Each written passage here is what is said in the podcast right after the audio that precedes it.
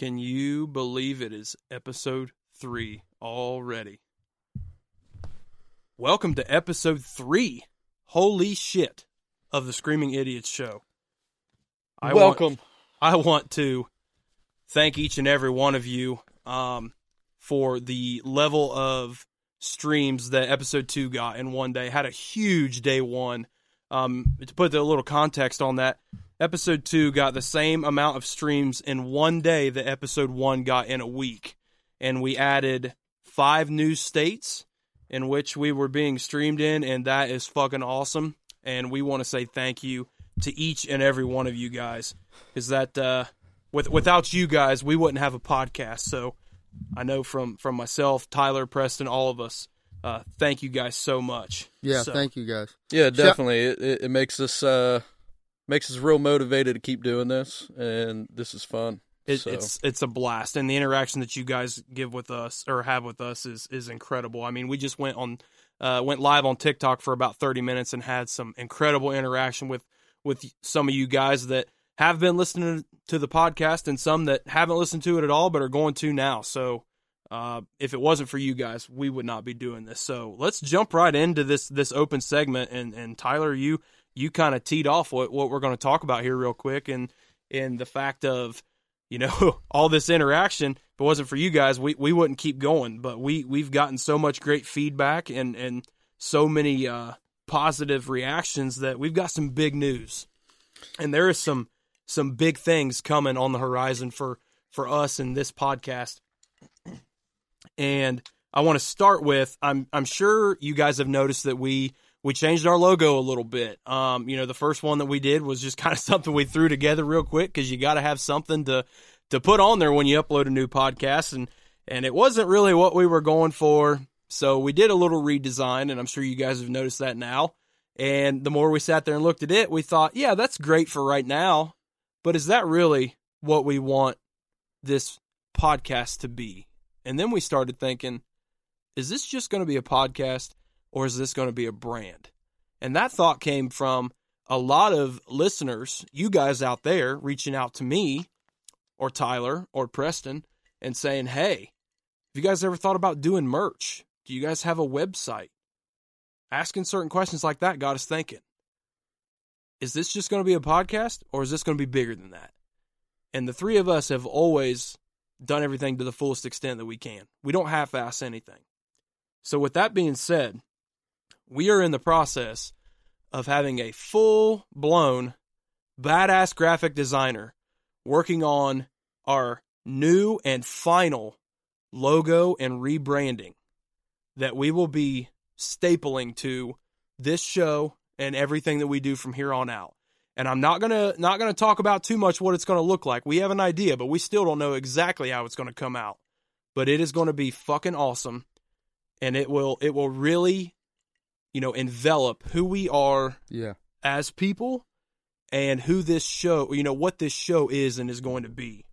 Um, and with that comes things like a new website that we're in the process of working on, and also the merch piece, because we've had several people ask, "Hey, if you have a T-shirt line, I would wear that," and we're like, "That's metal as fuck," because we would wear it too.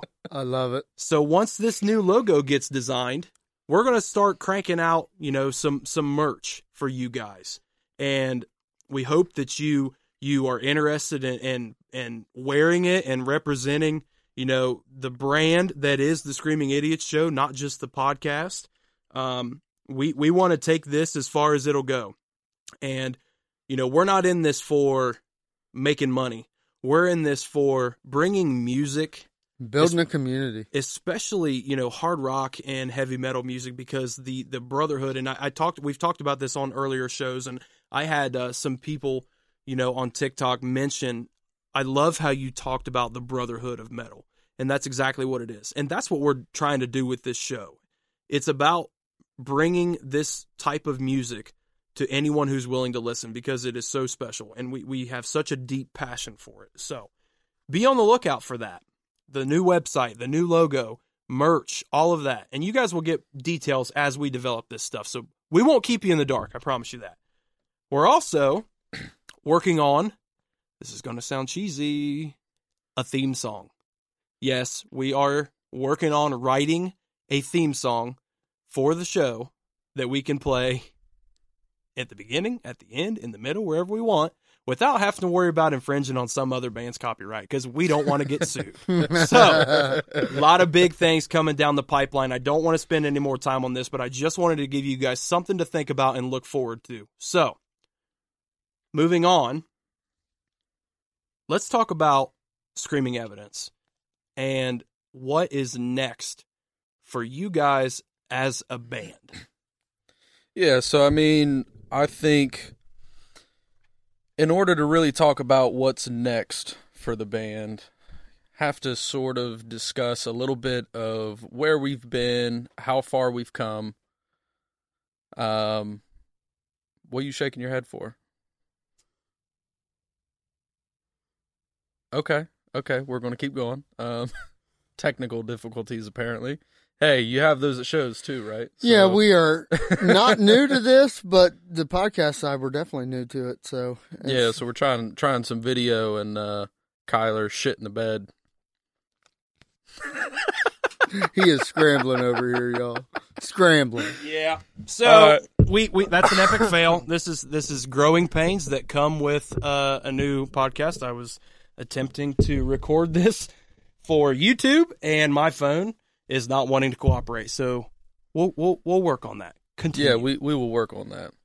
So I guess you know for screaming evidence, um, we've been we've been using the name now for probably twelve years, and so Yep. um, you know, screaming evidence. The the name came from Sean. Uh, he he's the one that came up with the name, and we were back in high school. So I was in tenth grade. Um, Sean was a senior, living in uh, a house of his own with with a buddy of ours, uh, Robbie, and his house was just the place to go where we would jam, and I'd be there on school nights. Even we'd be up until three, four in the morning just jamming, and that was our life, you know, at that time. And we were writing songs. I mean, I'd stay up with Sean way later than I am really capable of. and we we would just be writing music and I didn't have a lot of uh influence on the lyrics or anything like that. That was that was more Sean, but um I played a lot of the guitar and there was a lot of nights where I would sit there and play the same part over and over for hours so this dude could write lyrics to it. And so we came, you know, Sean came up with this name, Screaming Evidence, and it started with just me and Sean on acoustic guitars. And you could still go back on YouTube and, and find some of those videos of us, these little high school kids, just just jamming on these acoustics. Wearing- and I remember Hurley shirts and Yeah. baggy shorts. and I remember the first night uh, we posted stuff on YouTube. So YouTube was just like this thing that was catching on, and people were realizing that you can upload your own content.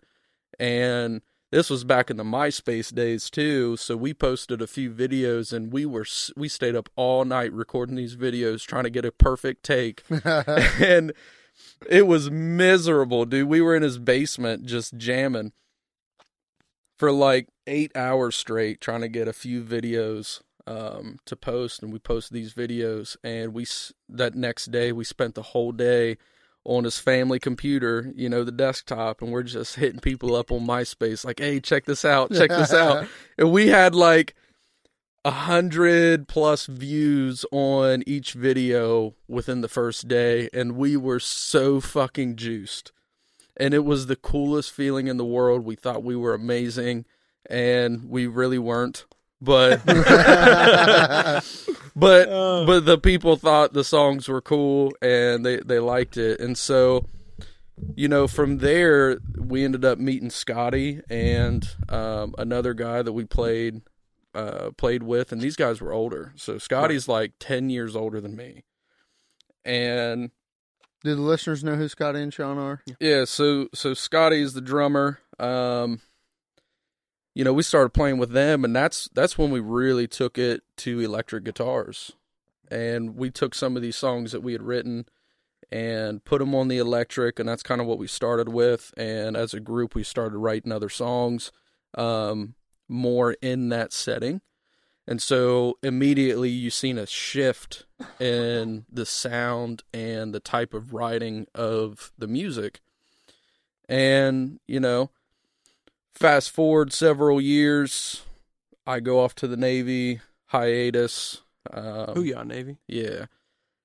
While I was in the Navy, so do you guys remember Skype? Oh yeah, absolutely. Okay. yeah. So back, Skype, Skype was just the OG Zoom. yeah, and so the quality was terrible, audio quality was ter- terrible, video was terrible, and the lag was atrocious. And so I remember sitting sitting on my computer while I'm down uh, where I was stationed, and I'm sitting on the computer with Sean on on uh, Skype, and he's showing me these songs that he's writing, and I'm trying to learn these songs through Skype, and I tell you, it was hard. and we tried to play the songs together, and it it just didn't work. And so there was like this different shift in the the sound and the songwriting of of the music for Screaming Evidence. And when I got back from the Navy, Sean and Scotty had linked up for about a year and were jamming again. And so I come back into this thing where they had started writing some some other songs. Um, I was trying to learn them, some some on Skype, and then also when I actually got back, I had to quickly learn these songs. And within a few months of being back, we were playing shows again. Yeah, it came on you quick. Yeah, and then uh, That sounded dirty. yeah, It came on you quick. but um, oh. from from there there's uh, you know another shift in the the songwriting and the style and the sound and for the past 7 years we have we have been further developing that sound further developing the songwriting and we have probably 30 maybe 40 original songs that we've cycled through some that we play some that we don't um there's a lot that we don't play anymore. There was a lot of songs that we wrote and just didn't really do anything with, or they just really, really weren't that great, um, or we just couldn't figure out how to finish it, and so they just kind of died out. And the the kind of final step is when we added Preston, and so since Preston's been on board, we have this other guitarist with a completely different influence than what Sean and I had, and his being more metalcore, we've seen how our style has again changed. Evolved, really. Right. And so we're at this point now where we have some decisions to make and there may be some some difficult decisions we have to make. Um but really it's it's coming down to the stuff that we're writing now is so far beyond what we were writing 12 years ago, 10 years ago, even 7 years ago it is it is so far beyond that and the problem is we're because we're putting so much more effort into writing the songs into making sure that they are of the highest quality that we can possibly come up with we're being more intentional with the parts rather than you know br- Sean bringing a guitar part and some vocals and then everyone just kind of do what they feel is right eh, whether it's right or wrong Right, right. and uh, so we're being more intentional. We're taking more time with writing the songs. We're not just going with the first thing that sounds good to go with it. And you know, we we have several songs that we're still finishing, but because that style has changed so much and because the sound is starting to change so much, it's almost like do we abandon a lot of the songs that we don't play anymore? And do we decide to like take down the music that we have up reproduce what we like from that, what still fits with us, and then also produce a new album with the new songs that we've been re- writing and then put that out there as well. And you know, part of the that dilemma too is just, you know, the recording quality. You know, Yep.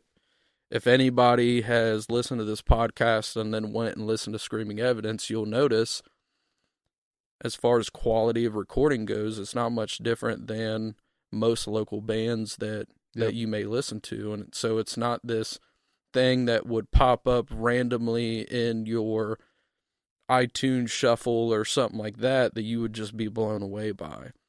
And so we also have to make that decision do we scrap all this old stuff and really put a ton of focus into writing something new, putting together new albums and putting those out there and making them as legit as fucking possible so that we actually stack up against other up and coming artists and not so much looking like a local band like we always have. Yeah, and I think you guys are going through what every band does. And what I mean by that is if you notice, almost every band of prominence goes through not necessarily a genre change, but a a difference in style. And I'll use one of my all-time favorite bands as an example, you know, Bullet for My Valentine, right? So they are what I consider one of the pioneers of modern day metalcore. And their first several albums were similar in style. You know, a lot of different songs and whatnot, but very similar in style. Tone was different on each album, blah, blah, blah. But their last two, three really, have been considerably different Mm-hmm. and shifting away from that traditional metalcore vibe, if you will, and getting into a more I don't know exactly how to describe the exact feel. Refined. Yeah, sound? refined. Um, not touchy feely, but just they're they're a lot different than those past couple albums. And you guys, as Screaming Evidence, are kind of in the middle of that right now, where it's you're having you, you know you've got to have these internal discussions of, hey, where do we go from here? And I think you you put it perfectly, Tyler, when you said, you know, when you added Preston, it brought a whole different dynamic into the band.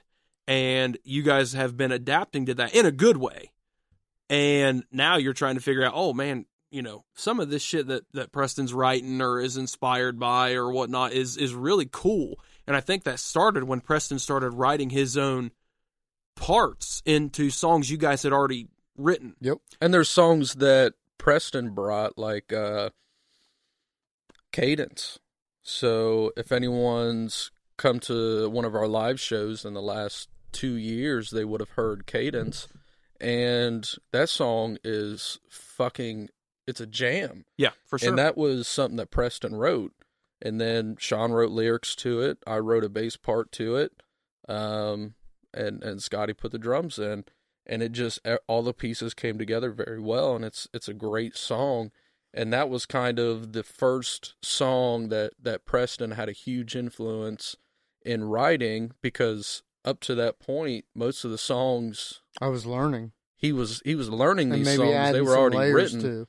Yeah, and that, you were adding some some sweet layers layers to them, and I remember sitting in this garage with you for fucking hours, teaching you the Yep. the rhythms to the songs.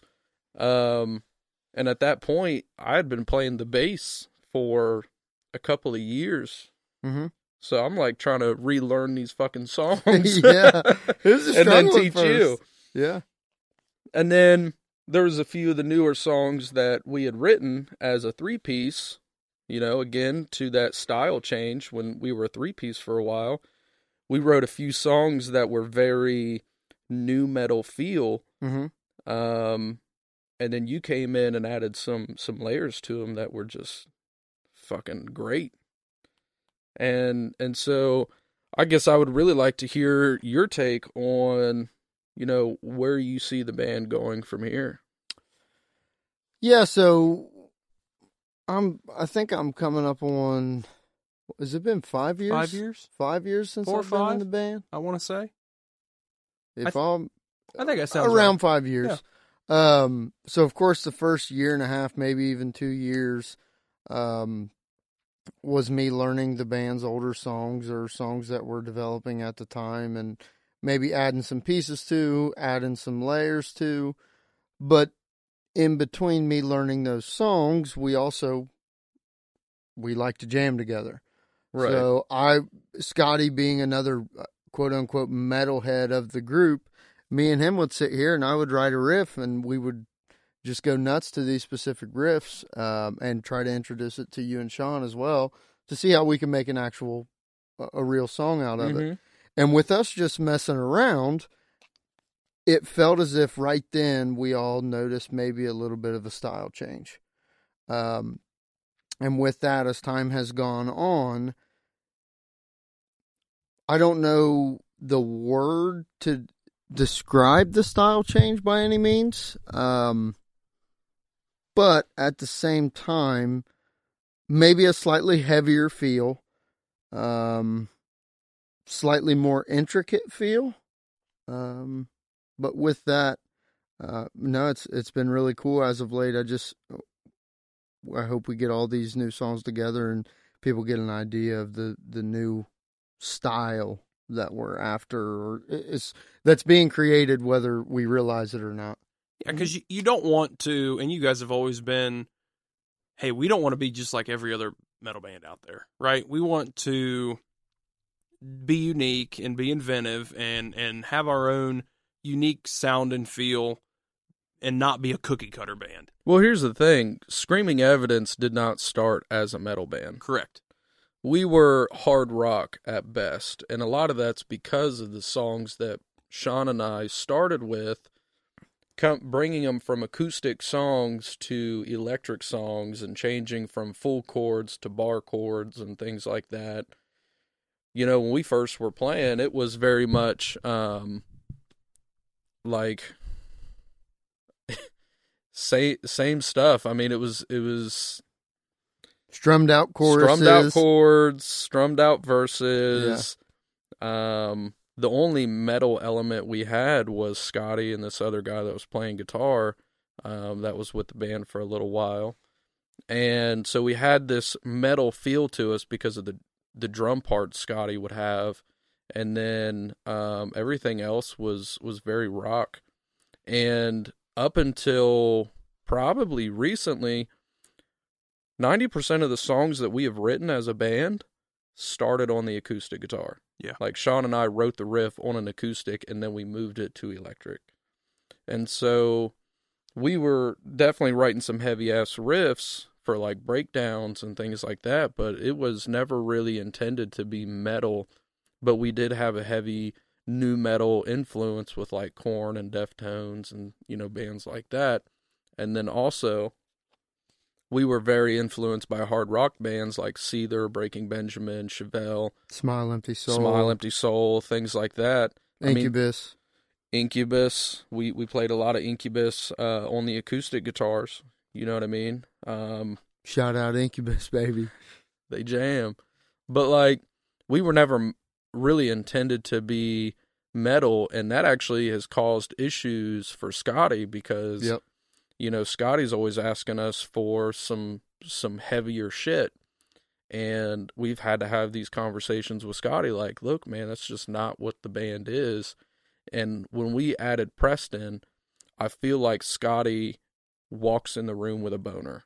He had a he had there was two of him. He had two voices.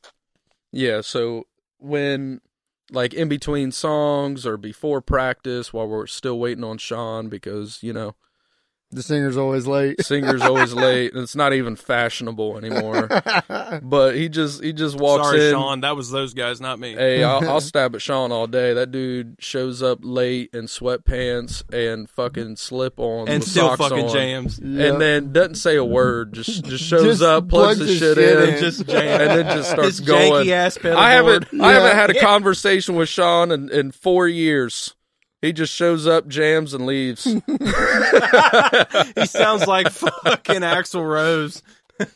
but uh, you know, I mean, Scotty now has uh, another metalhead. Preston will just riff around, and and Scotty will throw some shit together, and we've written some some songs out of some of that just playfulness, and that's dude, that's the fun part of writing music is is Fuck how yeah, playful it, it can be, and we're just kind of think that's dicking the around. in it. Dude, And- I still play the same riffs that I dicked around with 10 years ago. Because you remember that shit when you're just pricking around. And and one thing I would love to to hear, and I, I I've heard Preston talk about it briefly, but I've never really heard him go deep on this. So, Preston, first band you've played with. Yep. When you came to us, you admitted that you had issues with putting together songs. You you loved Yep. putting riffs together, Yep. but you never really thought about putting putting them together as songs. And how would you say you have developed in the four years that you've been in the band around being a a, a songwriter rather than just a, a musician, just A a guitar noodling player or a riff writer. Yeah, so um, that was a very hard part for me to. Um, it was a hard experience, just because it was once I started running around, hanging out in the garage with you guys and watching you jam. It was finally I had a group of people that I could jam with. Um, didn't have a a group of guys that I really, other than Kyler, of course. Me and him grew up playing guitar. Yeah. Um, you know, Teaching each other how to play guitar, yeah, man. teach, teaching each other how to play the guitar. Our guitar parents used to cart us around to each other's houses. We would just jam. all weekend long. That old- yeah, Oh, you, you that- had you had a parent to drive you around. yeah. That's nice. no, Not that my parents weren't there. Look, I would have to. Daddy wasn't there. I would carry my acoustic guitar in its case from one end of town to the other end of town That's just to meet up with fuck. Sean because because Sean will be like, "Hey, bro, come over and jam." I'm like, "But, bro, that's it's hot out." But and he's like- cigarettes. and Sean's got this weird power of persuasion. He can convince does. you to do He does. anything. If you if know he who else if has he that? set out you motherfucker. I don't know about that, but he uh if he really was was set on watching you fuck an elephant, he could convince you to fuck an elephant. Like this dude, I, I'd be like, dude, it is hot. It is hundred and five degrees outside, and you want me to walk across town carrying this fucking guitar? And he's like, Yep. I And mean, would and you did it, didn't you? And I did it. Yeah. But yeah, go ahead. You were you guys Sean, were jamming. in case y'all don't know, Sean is a very interesting creature, and you'll find out at some point. It's not even a God human bless his wife. she is a sweetheart. yeah, she is. oh, me, me and Shay got some got some history. She, we're like brother and sister, and um, I've I've given her a couple of heart attacks. I'm pretty sure. You, yeah. So I You've given guess to get couple heart attacks. slightly back on topic, um, no, it was cool and it was it was a neat experience at the time, and I was not a songwriter going into it. By no means was I a songwriter. I would sit here and write riffs all day long, but I could never put together a song.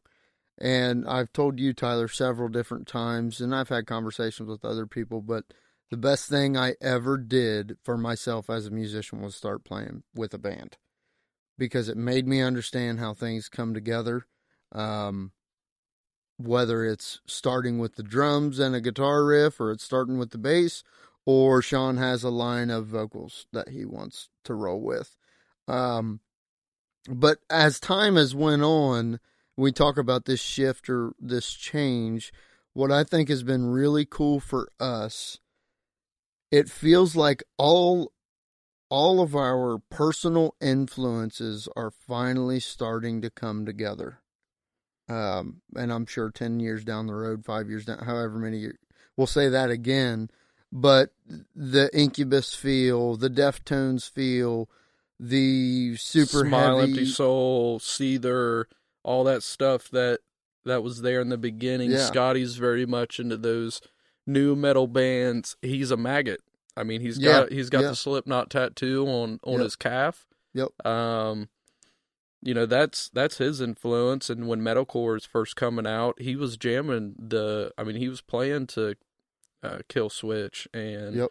um, Bullet for My Valentine. Mhm. Bullet was one of the the heaviest bands I listened to uh, when I was 16 because that's when we met Scotty and them, and that's what he was listening to was that metalcore stuff, and you know he he's bringing all that flavor in there with the metal drums. Um, you're bringing the metalcore. hmm I just man, I just groove. And that's what that's Just groove. Yeah, that's what I think is so cool right now. Is it feels like there's this in the verses of our songs or maybe the bridges of our songs. There's a specific groove that you may not hear in, um, say, a metal song, but there's also these parts throughout the song that make you want to kick somebody's door down. Mm-hmm. Um, and then I feel, I do feel as if things have gotten a little more aggressive as time has gone on.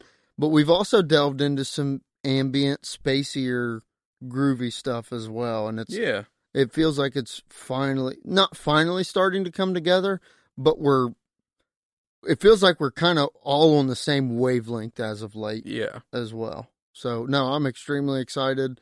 Um, we have like six new songs that are still not finished, but each one is different, completely different, I would say. Oh yeah. But I think it encapsulates us as a band. Yeah, I mean, it really it, it shows the progress, and that's that's what I've loved about the band, and why I, I could never leave the band because Screaming Evidence isn't just this band that popped up and is throwing some songs together and playing some live shows, and after you know a couple of years, members start disliking each other or life gets in the way, so you know, a member leaves and then it just cycling through members until the band just gives up. And that's what I see a ton with local local bands. I've seen several local bands that had really good music and, and maybe a really good shot to do something. They just couldn't fucking stay together. Mm-hmm. And we have really wis- withstood the test of time, particularly um, Sean, Scotty, and myself, and I will say you were the greatest addition to that core that that we were really missing and and I'd say part of that was me kind of swallowing some pride Mhm. because I always wanted to be the guitarist, Yeah. you know? Right. That that's what I wanted to do and I switched to bass out of necessity For the band. for the band. and the you have always said that. Like it Yes. was, it was, it was a move.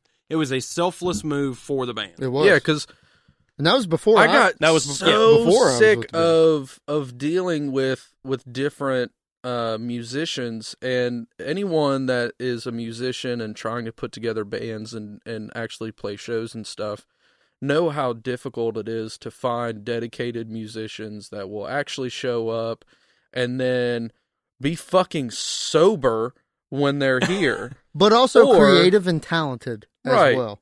and so we had this issue where Sex, we drugs, and rock and roll. Mm. So we had this issue where we couldn't we couldn't find a bass player that was both good and sober.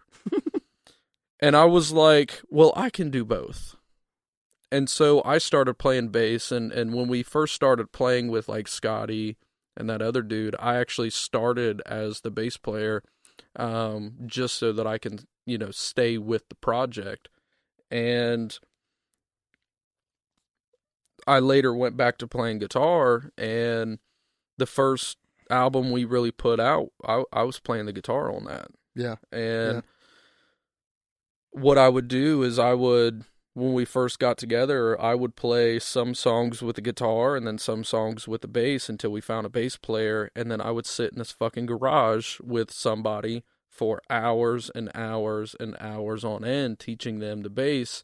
And either they couldn't do it or they wouldn't do it because they weren't fucking sober enough to pay attention to what the fuck I was teaching them or there was a combination of things where like they they wouldn't come to shows prepared they were using my fucking equipment um there was just it was hell And I told the guys after we we kicked the last guy out, I was like, I'm just going to play the bass. We're going to be a three piece, and we're going to fucking deal with it. Right. I said I'm not dealing with any new members because I'm the one that has to teach them everything. I'm not fucking doing it anymore. We're going to be a three piece, and that's what we did for years. And then Preston started coming around, and he just without any kind of push, he was asking to learn the songs. And for me, after he showed up to a few practices and then he was starting to ask me the riffs and, and how to play them, I was like, This Well, dude seen- actually gives a shit. I've seen this dude play. He's he can write some killer riffs. I can see that he can play. I'm I'm really confident that if we brought him in the band, he seems like a better lead guitarist than me. So it would make more sense to have him be the lead guitarist. I would just have to teach him a lot of shit with our songs. I'm comfortable on the bass. We'll just we'll just run it. And I talked to the other guys about adding adding Preston on, and they were cool with it. They didn't give a fuck, to be honest. Scotty loved it. Scotty was like, "Hell yeah, man, Because bring he had him some on." help. You know, it's Well, Yeah, I don't when know. you're the help- only yeah. Guitarist, there is zero fucking room for error in a live show. Well, and I think Scotty was in this mundane state just because. oh, did you say Scotty or Sean? Well, Scotty. well, Sean, Scotty, yeah, both sorry. of them were, were were really cool about it, but both of them also knew that it was going to be me that was going to teach you. So Yeah. Yeah. they were like, right. it doesn't hurt us at all. So you know, but you know, since then it's been it's been awesome having you on, man, and it's Appreciate that. You know, watching the style change and being able to, you know, like we were dealing with earlier, I'm able to envision a riff or direction for a song, and you and I are able to communicate on a way in a Mhm. way that you can bring it to life when I can't. Yeah. And that's pretty fucking awesome too. Because I just I don't play enough guitar. I'm not good enough at guitar to really put the the riffs that I think of in my head onto the guitar all the time. And so you being someone that can really Not helps. always. Not always, but we we come up with it. And being able to have the the two guitarists that are very uh, competent on the guitar, and they're not just one of these guys that can only play fucking chords Yeah. and strum a little bit.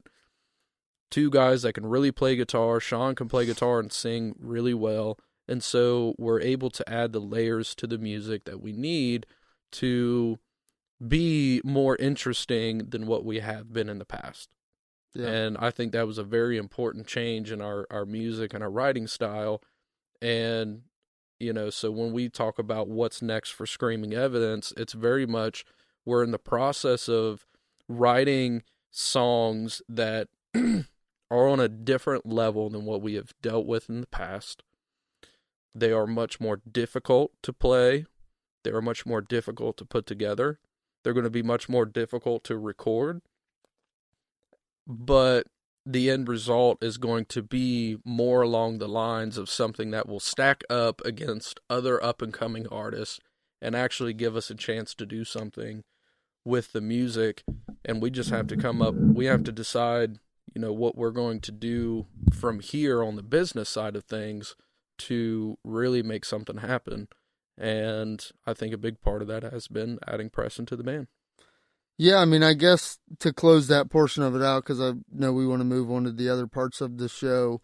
Um, I've from fans and listeners, I've heard several different comparisons because you always want to compare that sound to It- somebody it's human else. nature. You're going to compare it to Yeah. somebody else. Yep. Um, in your eh, for the listeners, in case they were interested in going and listening to us, hopefully when the new stuff comes out, and no, we don't have a timetable on that as of now. But what would you describe our new sound or direction as if there was a comparison? Uh, because I have I mine. would say to compare it to a a sound or a style, you would have to say multiple bands just Yeah. because of the way we've drawn influence from multiple bands. So Yep. we still have some of that core element with the Breaking Benjamin, Seether, um, some of the Incubus, and and I say Incubus because I pull a lot of my influence with how I play the bass Yes. off of what I heard in Incubus, and Sean has been compared to Yes. that guy, Yep. their lead vocalist, Brandon so many times. Um, I don't know people's names, so I just lead singer for Incubus. Sean sounds like you, bro. Um, but you know, we we've seen developments in and me being able to bring some of the screaming element, and I sound a little bit more towards the Norma Jean Mhm. side. I'm More nowhere raw. near the the screamer that dude is because it'll take me 10 years to get to that level but um you know more along those lines rather than where we started more of like a punk just yeah! thing. Um i mean so you still have some of that core element. I would also say we bring we bring in some of the metalcore riffage like the um like the Polaris and Wage War and like Moths to Flames and stuff like that Mhm. through your guitar Mhm. and Scotty's still bringing in those metal um, drum parts and we also have some of that ambient stuff going kind of like Moodring or Deftones Yep. a lot of underlying like that. shit. yeah. so yep. Kyler, what would you say? Yeah, so I mean the the evolution, right? So when you think And, about and uh, frankly, you haven't heard a lot of the new stuff as of yeah, late. so the brand new stuff I haven't heard a lot of outside of a few riffs, right? Yeah, so you know when you think about how and and I want to do this quick so we can so we can move on here, but the the style change it, it has been very apparent, and you go from the very you know hard rock feel to putting in some unclean vocals and then you add Preston and you start adding some melodic riffage and a lot of underlying solos in a verse or a chorus that you know completely changes the sound and feel to a song. And as you guys have progressed and, and you know Sean is starting to kind of you know w- we were sitting here before we recorded the pod and you're playing a riff that Sean wrote that if you wouldn't have told me any different I'd have thought you wrote it. Yeah, because it sounds just like your style and I'm like damn Yep. that sounds like something we would have played 10 years ago together Yeah. It's, granted it was something that I it would have taken me a of week to learn how to play but- it's made up of chords that Sean wouldn't have played three years ago. Correct. So there is definitely Right. an evolution of the band and, and a growth of of each individual member into different comfort zones, right? And that is that is all part of adapting and becoming a more um, mature band, if you Yeah. will. And and I don't mean mature in the sense of literal maturity, but I mean in the sense of open mindedness and ad- and Yep. willingness to adapt. the and do- music has matured yeah, Yeah. and do some things different and understand, hey, we cannot keep doing the same thing if we want to get better. You guys not only want to make good music, but you want to become better, well rounded, more in depth musicians. So your songwriting has reflected that. And I think that fans of the band have noticed that and, and I know they have. Yeah. I, I, I promise you they have. Yep. And new listeners can go back through your catalog of music, and which is all available anywhere you want to hear your music, and and Quick a, little plug. be a part. Oh, I'm always going to plug the band, and and be a part of that that journey and that growth, and understand what we're saying, what we've been talking about for the past half an hour, because it's very apparent when you listen to the music. So I think you guys described that perfectly, and I think there's a lot of good things on the horizon for Screaming Evidence, and you know it goes hand in hand with what we talked about about our show and and the Mhm. business side of it, and it's a it's a growth journey, and there's growing pains, and um, you learn through failures. And just like us trying to video record this motherfucker tonight, and my phone's like, storage is full. Well, all right, I'll guess I'll just go fuck myself. Yeah, I think uh, to close it out, um, I think the coolest part of this podcast, thus, well, not the coolest, but one part of this podcast is it's a way to keep us accountable right as screaming evidence. You guys have been like, very vulnerable about. If we're going to mention so- screaming evidence Mhm. on this show, we need to be doing some work on the back end. Well, let's be fair. The name of this podcast came from a parody name of the band. That Right. Tyler, your grandmother refers to your band as to the, the band screaming idiot as the Screaming Idiots. So this podcast, in in essence, is somewhat of an extension, not only because two members of the band are co-hosts, and we will have all members as guests in the future. But this podcast is meant to be, you know, an area where you guys can get vulnerable and be honest with each other about the band and where you know you feel like you can improve, where you have succeeded, where you have failed, all of the above, and it's it's just a great opportunity to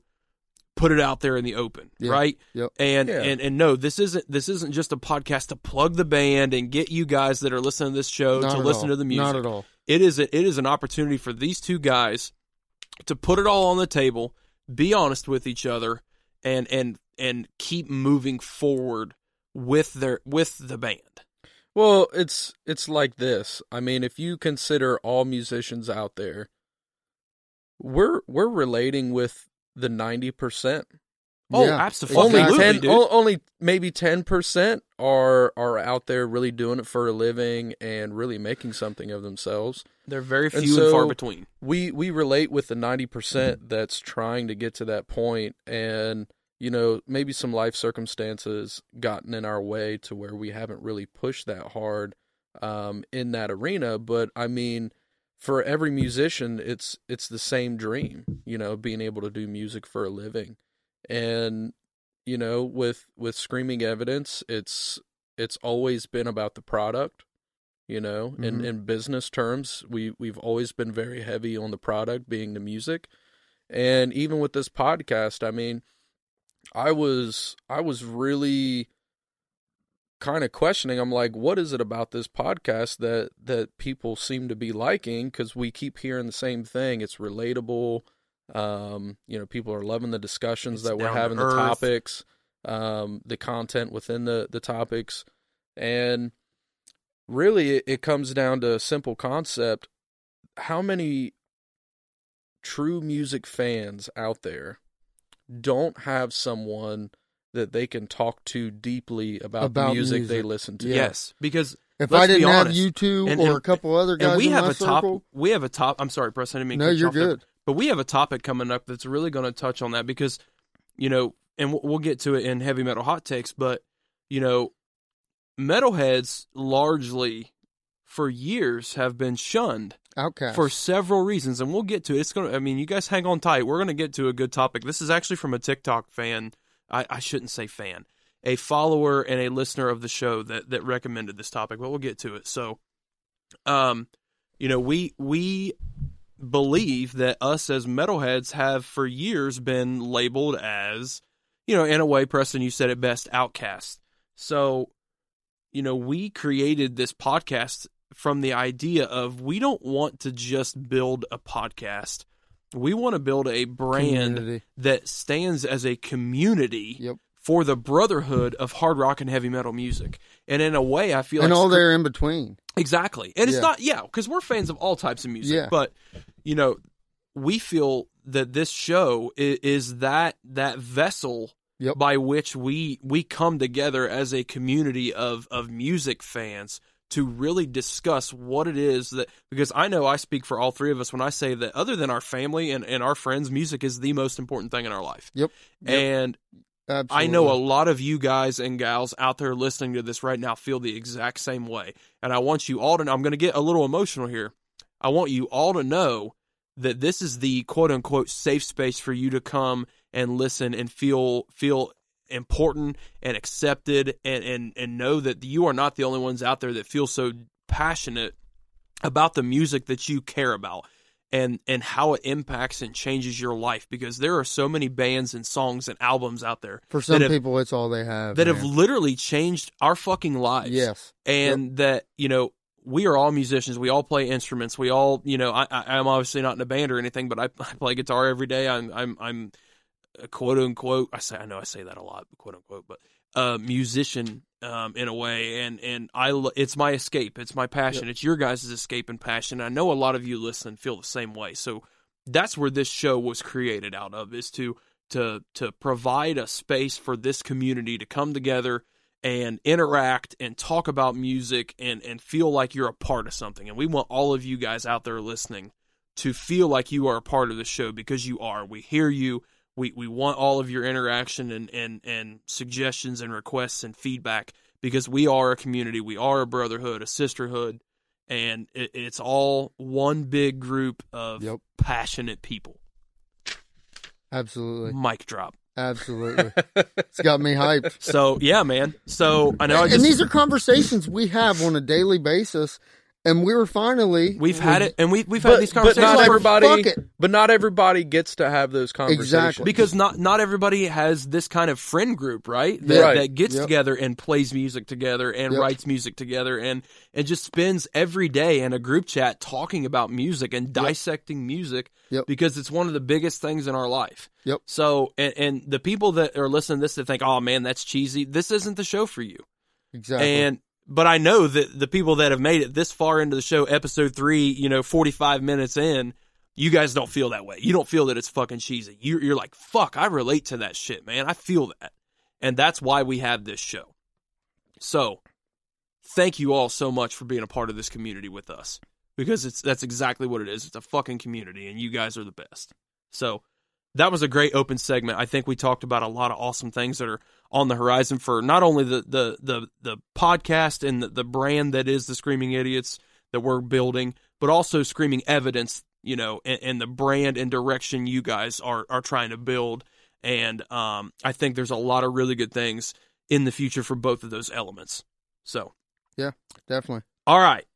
So now we're going to move on to, you know, kind of the uh, main theme of, of this show outside of the open segment. And this came from not just us, you know, the three of us talking together, um, actually, you know, over, over, over dinner about, uh, you know, hey, what, what are we going to talk about? But, you know, I had a, a follower on TikTok who is a really, what I consider, you know, a, a good friend now. Him and I have had uh, quite a, quite a few discussions over the past couple weeks. Um, my buddy over at Metalcore Highlights on TikTok, his handle is at Metalcore Highlights. He mentioned this topic to us too, so it was kind of funny that we were all three kind of thinking the same thing, and then and then my buddy over at Metalcore Highlights suggested it too. But we're going to talk about like Moths to Flames. Ooh. Yeah, and you know, this is a band that I feel, and I know that that Preston and and you Tyler as well feel the same way. That is really underrated, and that has had a uh, in the same vein of what we were just talking about with Screaming Evidence, has had a really big uh, growth journey in their music from you know album to album, and I guess that I just want to hear you know from you guys first when it comes to moths you know what is your what was your initial thought when you first started listening to them? And then as you started following them you know tyler i know this is your personal favorite metalcore band so you're gonna have a heyday with this one. And they are easily one of my favorite favorite bands out there right now. So you know let's talk about you know why they're so underrated and just kind of how they're they, they've really honed their craft and and continue to get better album over album. Yeah, so for me, um, you know, we've talked about it a few times where it, it was really when I first started hanging out with you guys that um, I started diving into metalcore. And one of the first bands I came across, and this was this was four years ago or, or so, and and with that, Apple Music I feel like had the option. longer than that for some reason. well, I mean, it was around then, and maybe four and a half years ago, something like that. But I would, I would look up bands that were were heavier bands, more along that that metalcore, and I would go to similar artists, and I would just start diving into similar artists, and it would eventually take me down this rabbit hole because back then Apple Music didn't do the thing that it does now where I listen to albums. And so after an album plays, it'll just start shuffling through similar artists for me. Well, back then, that wasn't something Apple Music did. So I had to manually do that. And one of the first things I came across was the Dark Divine album. And I I really loved the songs that were on it. And we've talked about it before where I am when I listen to music, I'm really about this song. And so I really loved this album, and it wasn't something that I really talked about much in the group. I just kind of assumed that they knew who they were. Um, I enjoyed listening to it, but it wasn't something I listened to all the time. and then the the next album came out, and that was um, the No Eternity in Gold. Yeah. And Was that yes, after? I'm looking Hold on, at real quick. Was that wasn't after? That's the newest album. Dark Right, Divine was before right. that. Yep. Yeah, and so there were a couple albums before. Oh, that. yeah. So that Okay. that album came out, and I remember being I at work, and Preston 2020. Preston and I had a discussion about it because it had just released. Preston listened to it. He sent it to me. I listened to it. And we had this discussion and I kind of made up a story in my head. okay. All right, so this this is interesting. So, listening to the Dark Divine album, the songs are amazing, but the production quality just wasn't. And I really Correct. didn't Compared to nowadays. Compared to Right. Compared, to, to- nowadays. yeah, No Eternity in Gold. Well, Yeah. even even their their stuff before that album was dirty as fuck. yeah, it was better. but Yeah. I I really didn't listen. I really didn't dive into that yet. And this new album came out, and I'm sitting here thinking like, I wonder if like people just gave them a bunch of shit for their their last album not being very heavy or not sounding like super Uh-huh. heavy. And seeing where metal and the the kind of industry was was going where everyone's starting to get heavy um and they were just like well fuck you guys. We're going to do it better than everybody and so they just came out with that album With No Eternity and just in Gold. literally shit on everybody else and out the- there the- that was the EP that first followed. album. That that was the first album they had signed with UNFD as well, if I'm not mistaken. E, I think you're correct in that. Yeah. And reason being, uh, funny enough, we talked about it last show. The way I Before that, they were with Rise Records, okay, so okay. they went from Rise to UNFD. Yeah, between so- 17 and 20. So the way I had delved into No Eternity in Gold, that album, um, we talked about it on the last show, but almost every night before I go to bed, I lay down in my huggle. I I put Get my head. motherfucking headphones on. I swear on. to God, if Bro, that's don't- metal as fuck. You in a huddle, huggle with headphones on. That's metal as I fuck. I swear, man. And um, so I had listened to Like Moths to Flames before, um, but for whatever reason, back then they didn't do it for me like the We Came as Romans, the Memphis May Fire, and whoever else I Back when did. those dudes were legit I- metalcore. I, I can't explain why. Um, but when I was laying in bed one night, that No Eternity in Gold album had dropped, and I heard The Anatomy of Evil, and I, it had the similar production style to a band like Polaris, who is my we've said it before, but my my and Kyler's favorite band.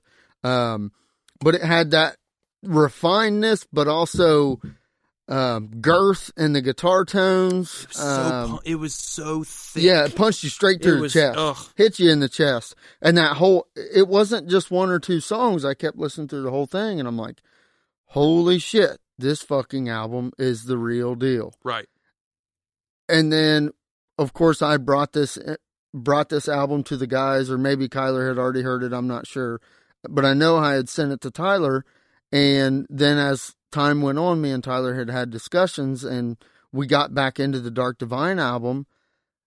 And I was pissed at myself because I'm like, how did, because I knew of the song Nowhere Left to Sink off of the Dark Mhm. Divine album. it's a jam And I know, if I'm not mistaken, that's the song that kind of catapulted those guys. Um, but I was pissed at myself because I'm like, why did I not realize how good of a fucking record Dark Divine was? Because the songs on that's those are the best songs those guys had wrote. they're to me, amazing Those songs are amazing. Um, but something about the production and the refinedness and the girth of the guitar tones and everything else, No Eternity in Gold hit me like a freight train. But it made you dive back into Dark Divine. Yeah. Oh yes. So Yeah. I, I'll take credit for being the the one out of the three of us that discovered moths.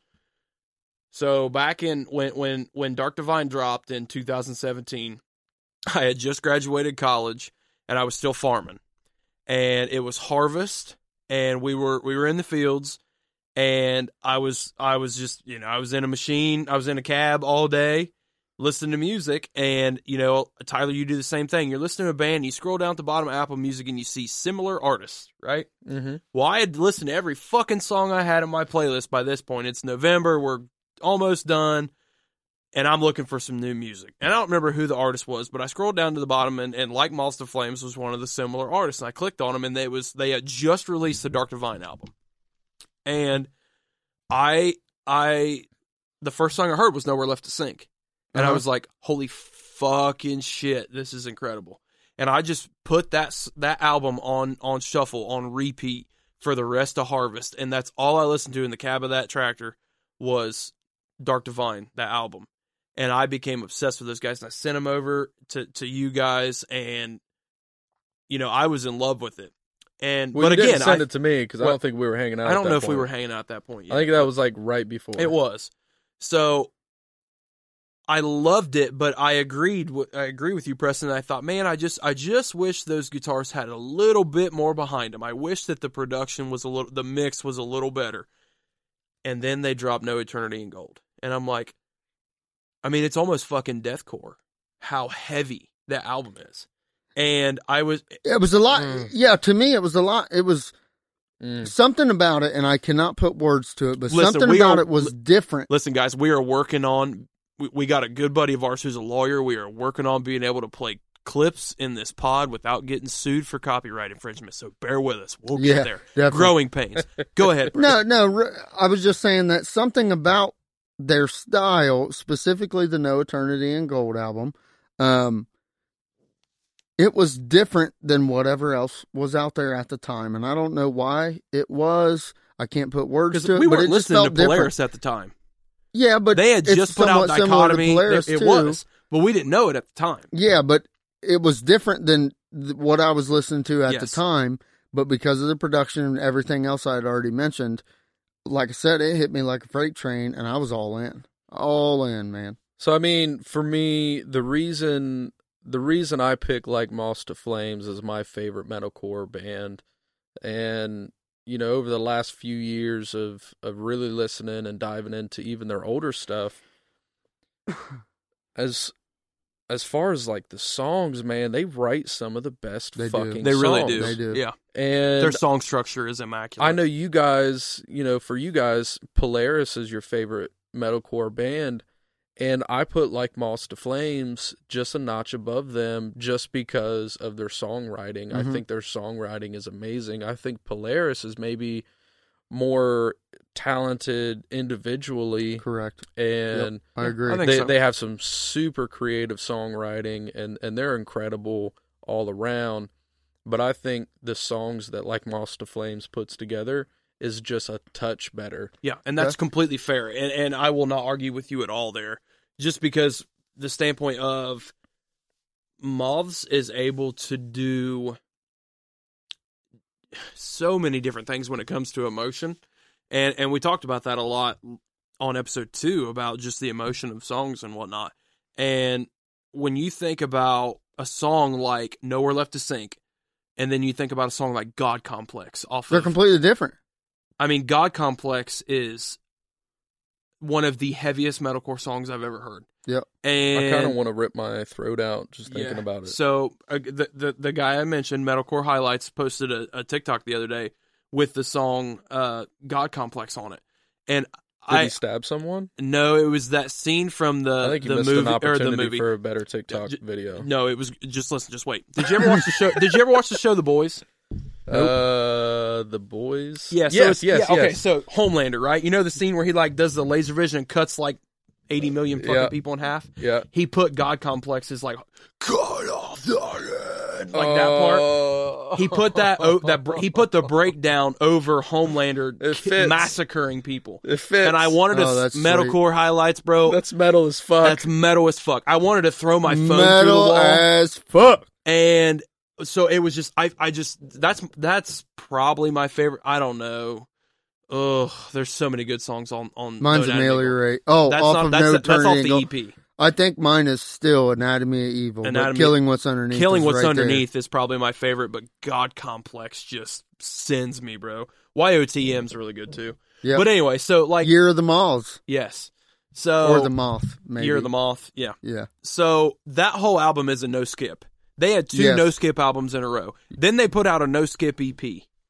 Yes. And I'm like, that EP is you know how ra- you know how rare it is to to go banger after banger after banger and and literally not have any skips. That is why I have so much respect for a band like that. and Polaris. They're That's just- why we love Polar- Polaris so same- much. They're just the a same We way metal don't with skip Arrow, a machine. single song. They are a metal machine. They are just a metal machine. That's probably Yep. the best way to describe some of these bands we talk about. That's that a are good just way to that put are it. on a certain tier. Yep. You know, and and I, Erra I wish, I wish I was on that tier. same dude.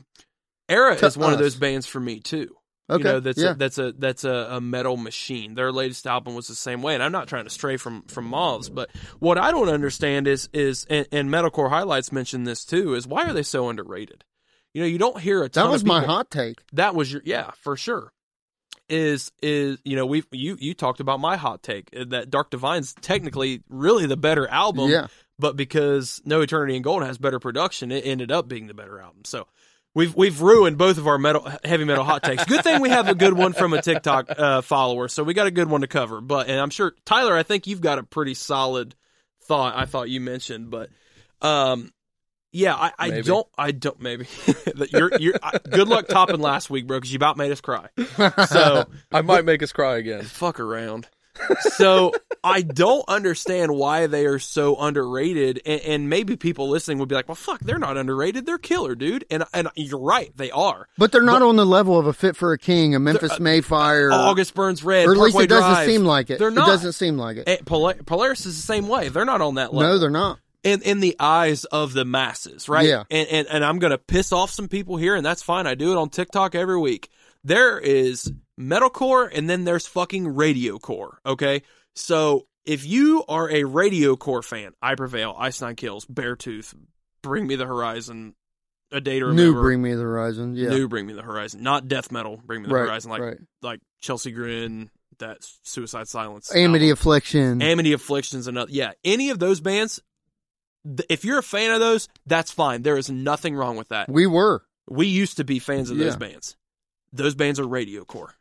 Me- metalcore, co- i- i- you know, quote unquote metalcore has become a fad. It, we And that I think we said it last show. Yep. And that's great. I love that more people are listening to it. But those bands, especially Beartooth and I Prevail, I fucking hate them so much. Do you and I- really? I, can't stand them. I can dig into Beartooth some of their I stuff. Their vocals are Beartooth. Tyler and I have had this Bear, conversation. Beartooth's vocals are so bad it makes me want to cut my own wrists. But um, I swear to God, Th- th- hey, So- Moths and Beartooth are from Columbus. yes, they are correct. People also don't realize how many great metal bands come from Ohio. We talked about that before the show, but. So if, if you are Ohio. a fan of, of radio core as I call it, and yes, I know I'm probably pissing some people off, but again, this is just personal opinion. Don't take it too seriously. That's fine. But but don't try to compare bands like I Prevail or Beartooth to something like Moths, Erra, Polaris, Periphery, Veil of Maya. They're just not on the same. They're level. not on the same talent level because they're they are not writing like I I dare you to go listen to a Periphery Mm-hmm. instrumental. Just listen to one of the Periphery songs, and I'm not a huge Periphery fan at all, but they are so musically insane that it just melts your fucking brain. Put one of those songs up against a, a, a Beartooth song or an I Prevail song with no vocals and just listen to the music. You'll be you tell Me, you tell me who's more talented. So, I I guess to to speak on it a little bit, I'm a fan of uh, Beartooth up until their most recent album. I didn't think it was very good. wa- yeah, I did not like Um, it. But like some of these these bands that you may coin as radio core, you know, I do like them because they write good songs. Sure, absolutely. And to me, they sound good. Like I like the rawness and kind of the punkiness of of Beartooth um, that they kind of lost with that That last is true. album. The punk but, like- element was big. Yeah, that was really so- cool. For me, it kind of goes back to what we talked about on the first episode with some of these kind of pop formulas and the psychology around the masses of music listeners. And something like Beartooth is going to appeal to a, a wider range of, of an audience than like Moths to Flames is.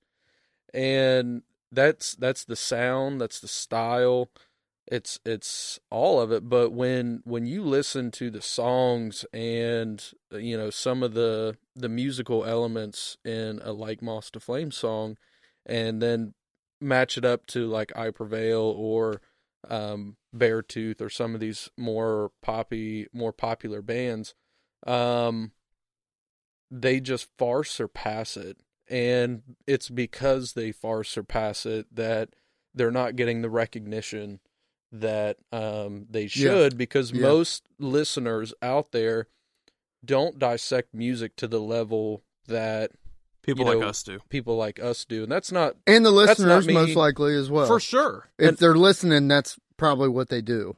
and that's not Yeah. me trying to sound like an elitist or anything like that Or a gatekeeper. Or, yeah. Yeah, please, I mean, please don't get this twisted. We are not shitting on you if you like these bands. This is just our personal opinion. Yeah, because I kind of like them too, but Yeah. it's it's it's some people think deeper into the music than others, and for me, I'm one of those people that think deeper into it. And what what like Moths to Flames does, what Polaris does, what Erra does, what these more elite um, bands do, is just kind of over the head of the average listener. it's it's the music craft, right? It's the it's the song structure. It is the ability, or maybe not even the ability, but maybe the willingness to push the boundary of what a traditional song sounds like. Mhm. And and I, I always go back to them, and they are not one of my bands that I listen to, but Periphery is one of the best examples of pushing the boundaries of what what music is And they've been doing it a long time. and they have and at a very high elite level Yep. and and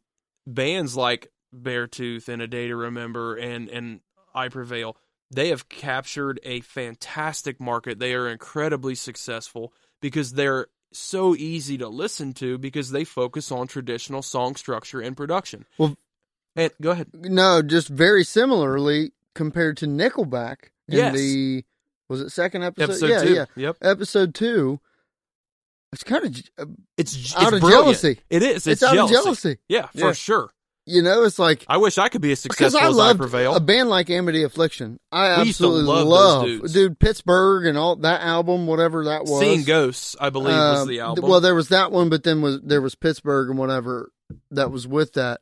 Um, absolutely loved it, and then as my musical palette had um, Expanded. expanded, that became old to This me. This could be Heartbreak is the album you're referring to. Y- After yeah, that was then good. there's it Let was the good. Ocean Chasing Ghosts, Let the Ocean Take Me, and This Could Be Heartbreak were incredible albums. Yeah, they were good. They yeah. were really good. Yeah, and um, as time had went on, dude, it's like I don't want anything to do with that. Yeah, I don't want anything to do with that anymore.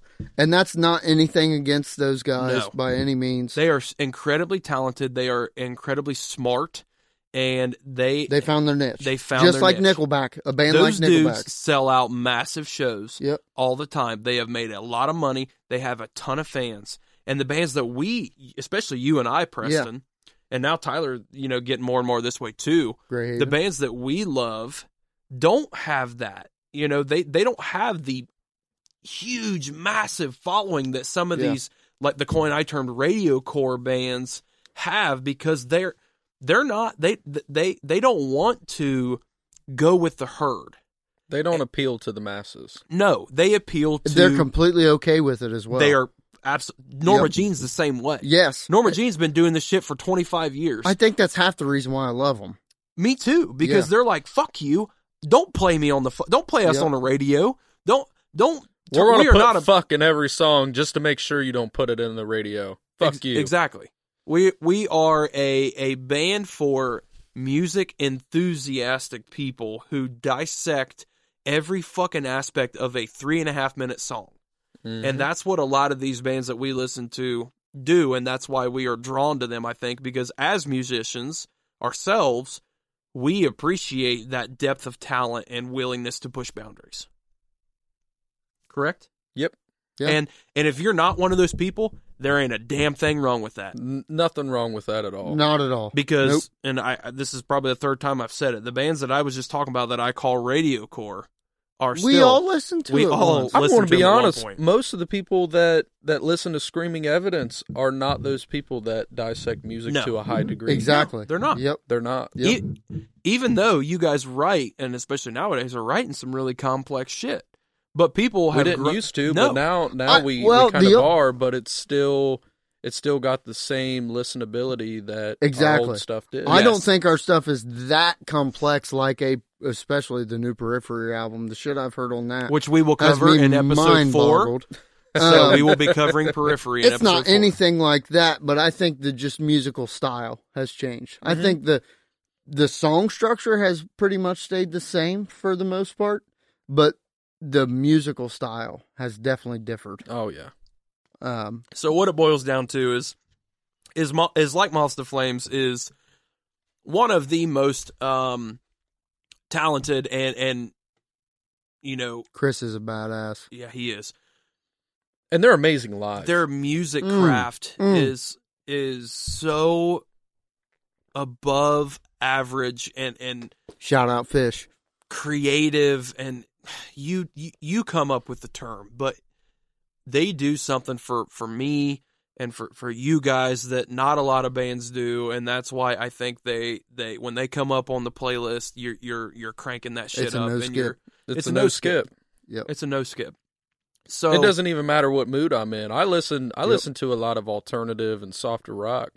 And shit we do too I'll be- Matchbox 20 bro I'll be I'll be in the mood listening to like Commonwealth or Movements. su- movements or something like that, Thrice. and then I'll just kind of shuffle my my entire playlist, and then you know something like that'll come on, and I'm banging. Yeah, Yes. absolutely. So I will encourage you guys if if anybody if any of our listeners out there um haven't listened to uh like Moths to Flames, um please go check them out. If you're into um you know dissecting music and and really appreciate musicality and and musical talent and fr- from each level of the band, I encourage you to go check these guys out and and and start wherever you want in their disco- d- discography. Is that how you say it? yes. Discography. Yeah.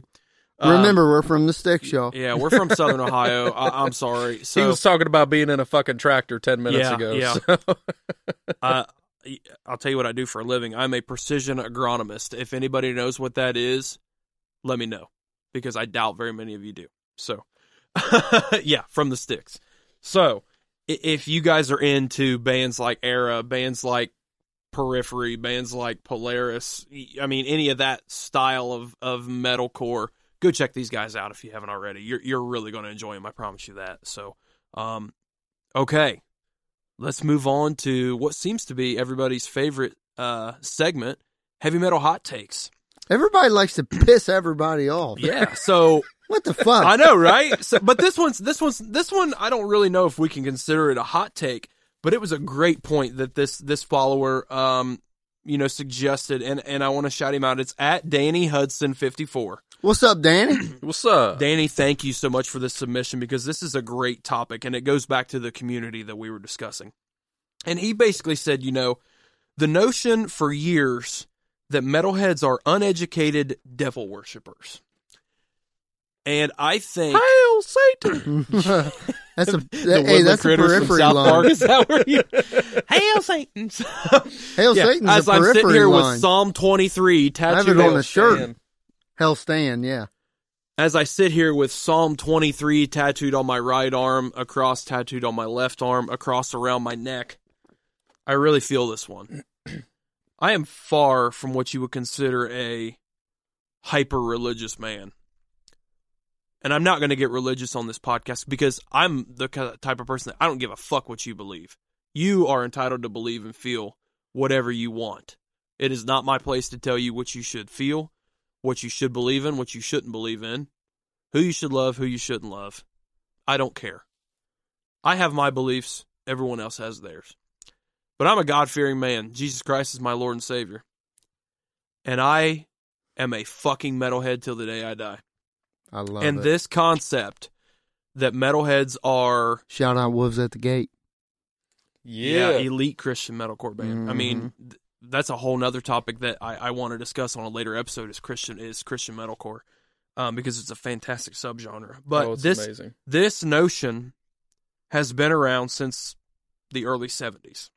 Yep. That metalheads are uneducated devil worshippers, and it started with bands like Kiss, like Black Sabbath, that were very Even the Beatles were considered demonic. Yeah. You know? Isn't that crazy to think about? Yeah. Back to the 60s. So this this idea has been around for decades and it couldn't be further from the truth. Because if you really dive into metal and all of its subgenres, Did you guys? I know you guys did, but did you listeners out there know that As I Lay Dying is technically a Christian metalcore band? One of the fucking heaviest, most gnarly, disgusting metal bands out there. August Has Burns Chris- Red. Christian metalcore, straight up Christian metalcore. Yeah. Memphis May Fire. Great guys. Miss, Memphis May Fire is another one. But some of the the heaviest fucking bands that you you guys listen to. Oh, sleeper. Oh Sleeper. Yeah. Oh God, I love Oh Sleeper. Are Christian metal bands. There is so many Christian influences in this genre that it's not funny. And, and the this this this idea, you know, started with you know back in the '60s and '70s. These kids were listening to rock and roll, and their parents and grandparents called it the devil's music because they were listening to fucking Yep. Liberace and Boogie Woogie and shit like that. I don't even know what that is. Uh, Liberace was a piano player. He was Okay. he was actually probably the greatest piano player of all time, but that's besides the point. So, you know, that that generation, the the boomers, if you will, were were of the belief that that rock and roll was the devil's music and all of this satanic imagery and you know you've got Gene Simmons on stage dressed like a demon and spitting blood and Black Sabbath you know the name alone sounds demonic and the the, the lyrics and the imagery and the the just it was it was so different from what that generation Biting heads off of bats. biting the yeah for sure but that That's pretty- generation That's metal as fuck. that generation was just not used to that style of music. So this, you know, you have, you know, in the eighties, you've got the um Tipper, you know, the the lady's name was Tipper Gore that was going as Al Gore's former wife was going to war with metal music and trying to get basically get it banned or at least labeled uh to warn people about its its content because they believe that it was it had demonic influences. You have Dee Snider from Twisted Sister testifying before Congress about how listen, we're just writing music that people can relate to and have fun. It has Yep. nothing to do with the devil or, or Satanism or anything like that. So, you know, I, I I have always been a firm believer of it. And, you know, it's 2023 and I still hear this today. Oh, God, you listen to that screaming shit, that fucking devil kill the babies music. And I'm like, you really need to listen. And my dad is one of the, uh, I love you, dad, but my dad is one of those people that's like, oh, that fucking screaming shit, you devil music, blah, blah, blah. And I'm like, why don't you go Google the lyrics to a song? hmm And, and it's like reading a book. Read Tell the, me you can't relate. read the story that it's telling you. Yep. hmm And you tell me that that fucking radio country music you listen to on a daily basis talking about girls and trucks and beer and all this bullshit is telling you a story. Yep. So my two cents on it, Danny, is is I agree with you. It's a stupid ass notion that's been around for 50, 60 years and it's getting better because the, the, the, the genre has such a big following and fan base. But I think we will still always have somewhat of a negative connotation, and that's fine. I'm cool with it. I, let, I really let us be outcasts. that's fine. I, I'm I vote. Yep. I, I'm perfectly fine with being an outcast. I don't give a fuck what anybody thinks about me.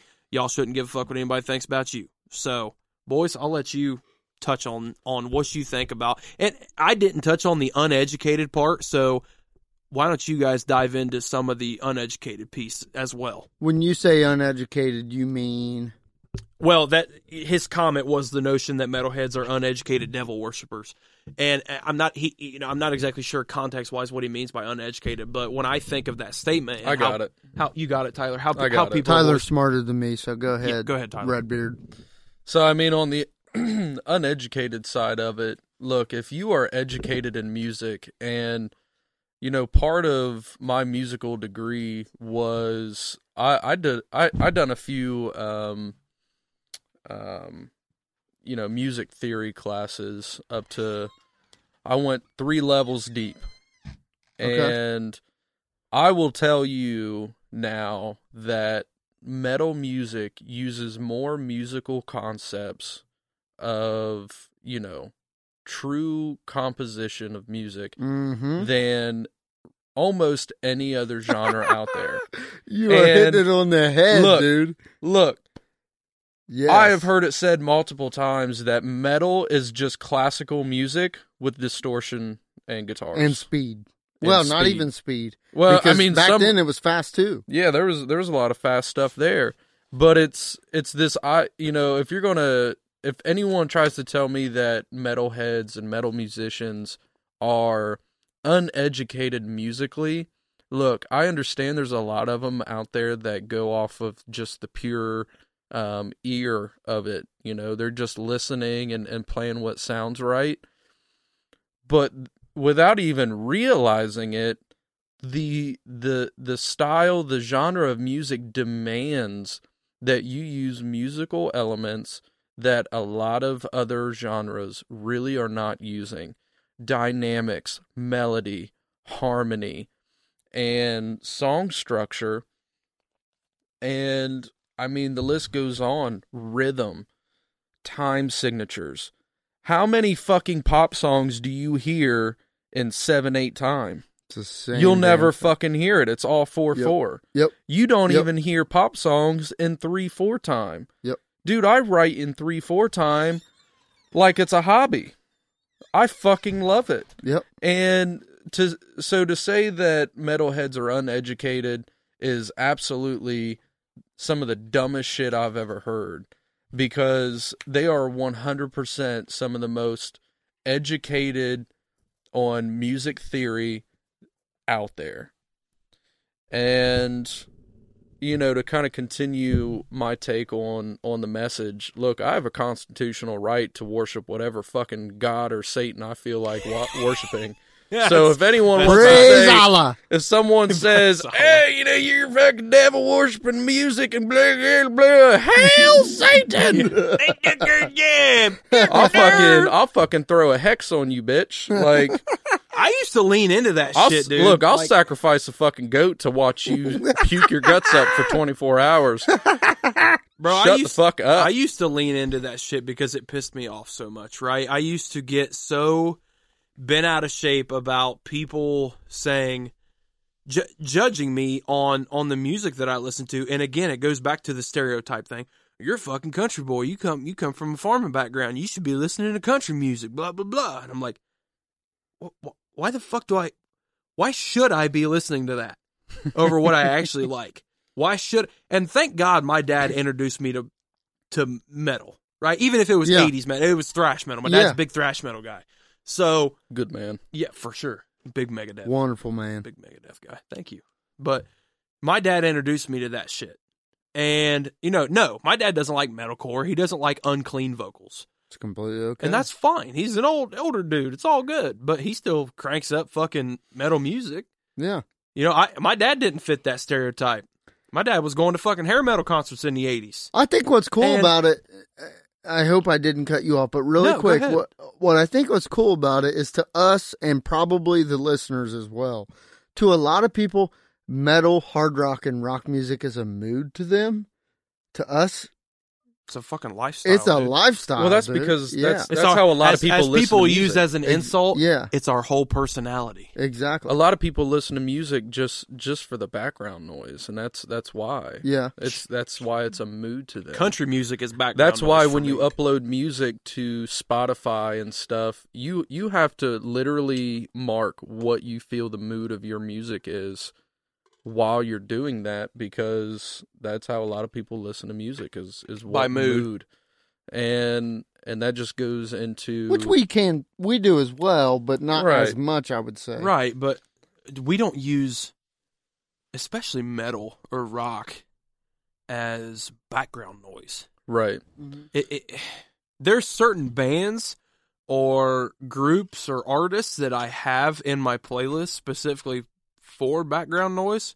And if I want to do that, if I'm cleaning or if I'm working in the garage or doing something like that, I go to genre, country, shuffle. Because I'm not pay and I, I love country music, not radio country music, but anyways, I have specific music for that. If I'm in the mood where I want to sit and I want to dissect music and I want to feel, I want to experience music, I listen to metal. Mm-hmm. I listen to rock. I listen to alt rock. I listen to nu metal. I don't care what it is. It's in that genre, that realm of music. And it's because I understand it. I'm a musician myself. I, I take inspiration from those kind of bands when I'm I'm playing guitar and I'm I'm I'm doing different things. So if if that makes me uneducated, then I don't know what the fuck you some people qualify as educated. Yeah. Right. you Yeah. know what I mean? Yeah. Yeah, and so I guess I guess to finish my my take on the hot take is I myself am not a religious person at all. Um, I'm very much the opposite. I, I don't get into religion. I don't get into um, you know, Jesus and and all this stuff. Mhm. I, I grew up with it, but it didn't really make sense to me. Sure. But to try to put a religious label on someone for the type based solely on the type of music they listen to is some of the most ignorant Mm. shit I've ever heard. So to say that I'm un- uneducated because I listen to a style of music literally makes you ignorant as fuck. Yeah. And so the hypocrisy there to me is quite humorous. So anytime someone has, has said anything like that to me, I'm just immediately in my head saying you are ignorant and uneducated for saying that. So there you have it. You have someone like me who is a follower of Christ and someone like Tyler who does not feel the same way. And we both agree on the uneducated. We're all best fucking friends. and we're all best friends. And that's what that's what music could because you know what? You know how many conversations Tyler and I have had about religion? Zero. I don't give a fuck what he believes or doesn't believe. He don't give a fuck what I believe or doesn't believe. And that's how I think everybody should be, but we're not going to get political. But it goes back to the whole thing of music is a brotherhood and it is a community. And metal fans, rock fans are so far from uneducated that it's laughable.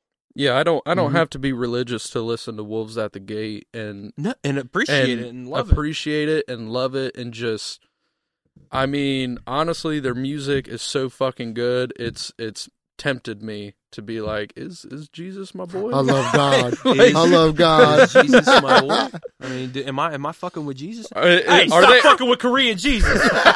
he ain't got time for you. Your problems. He's busy with Korean shit. You just sit my ADD ass on a tangent. so Preston, t- tell us. What do, you, Yeah. what do you think of that statement? Do you think we're uneducated devil worshippers?